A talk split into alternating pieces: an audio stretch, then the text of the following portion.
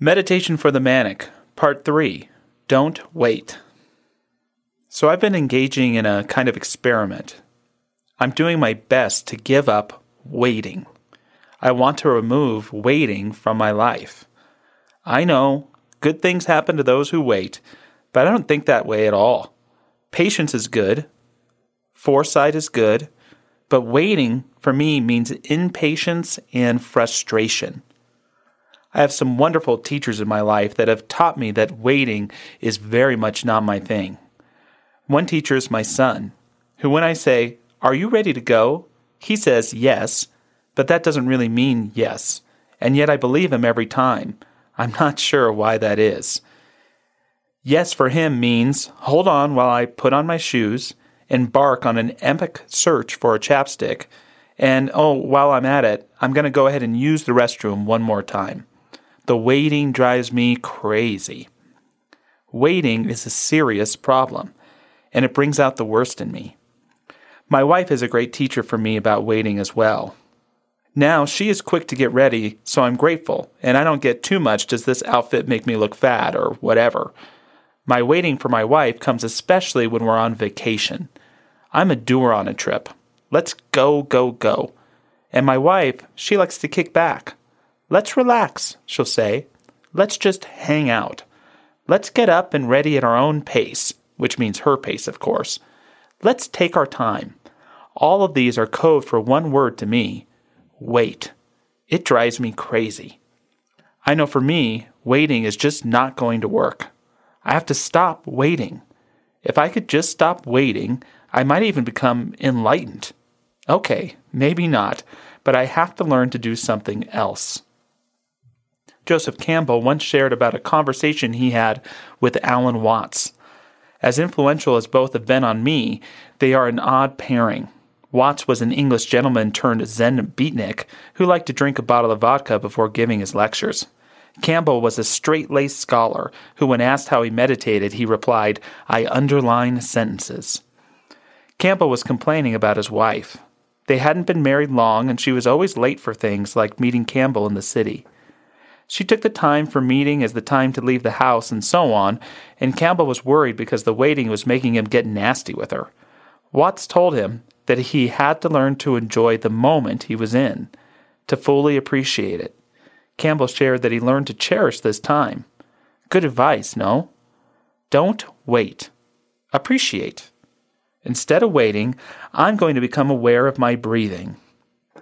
Instead of waiting, I'm going to pay attention to what is beautiful around me. Instead of waiting, I'm going to write a poem. Instead of waiting, I'm going to make a list of things that I'm grateful for. And if none of that works, I'll just go look at Facebook or play a silly game on my phone. I have a friend named Dory who has a little dog. And every time Dory has to go somewhere that she can't take her dog, she has to let her dog out to do her business. This could turn into a long wait sometimes. And depending on when she was supposed to be somewhere, this could create some worry, some stress, and yes, even some frustration. Dory knew she had to make a change. So she decided instead of waiting, she'd meditate. She just let her dog be and practice meditation for a while. And guess what? Her dog would not only poop, but seemingly faster.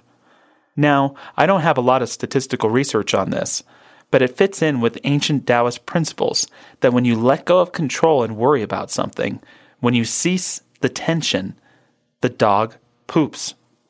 The wife shows up faster. The bus arrives. Don't wait. Appreciate. Don't wait. Meditate. Waiting never did nothing for no one. In fact, it only gets in the way.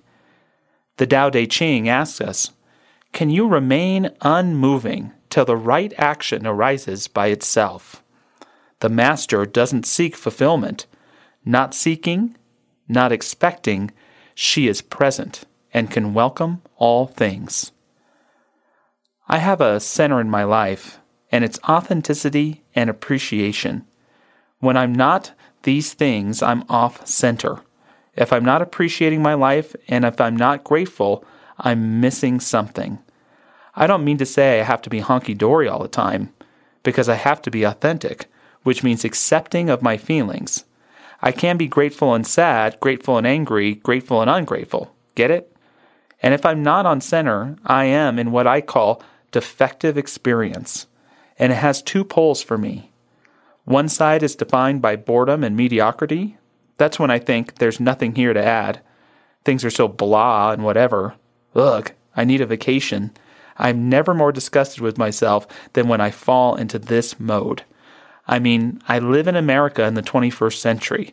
I have books, an iPhone, video game console. I have friends, and McDonald's serves breakfast all day. And I'm bored and mediocre. It's not life, it's me. I'm waiting for either something to happen or in the belief that nothing will. But there's a way out. Don't wait, accentuate. Find an old book you love. Find something you haven't cooked that's just been sitting in the cupboard for a year and a half. Walk. Do nothing with dedication and with awe. The other pole I swing to is a pole of frustration and judgment. One pole is really passive and all woe is me. The other is really aggressive and woe is you. I'm in line at the pharmacy and everyone is in there and they're all lost and confused but me. They can't even stand in a straight line and I'm not getting what I want. I don't have any control, and I get so angry. I get like this at home sometimes, too, especially if I'm not taking time out to appreciate and just be, taking that me time to re-energize and rest.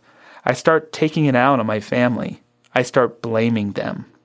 I start creating stories when I should just take a damn walk. I love what the great Douglas Adams said. When you blame others, you give up your power to change. Frustration and judgment are symptoms of defective experience. I'm waiting in the belief that I have no control when I really just won't admit I've given it to others and am now having a pity party about it. But there's a way out. To give your power back to yourself. Don't wait, appreciate. Don't wait for your good, appreciate the good that is now. Don't wait to love, practice love now. Don't wait with fear of God, but have awe for God and your life now. Don't wait to be happy. Don't wait to be grateful. Life is not for waiting. It is for living. Live it fully, wildly, kindly, and with a full heart, the best you can. Don't wait, appreciate. Don't wait, meditate. Don't wait, accentuate.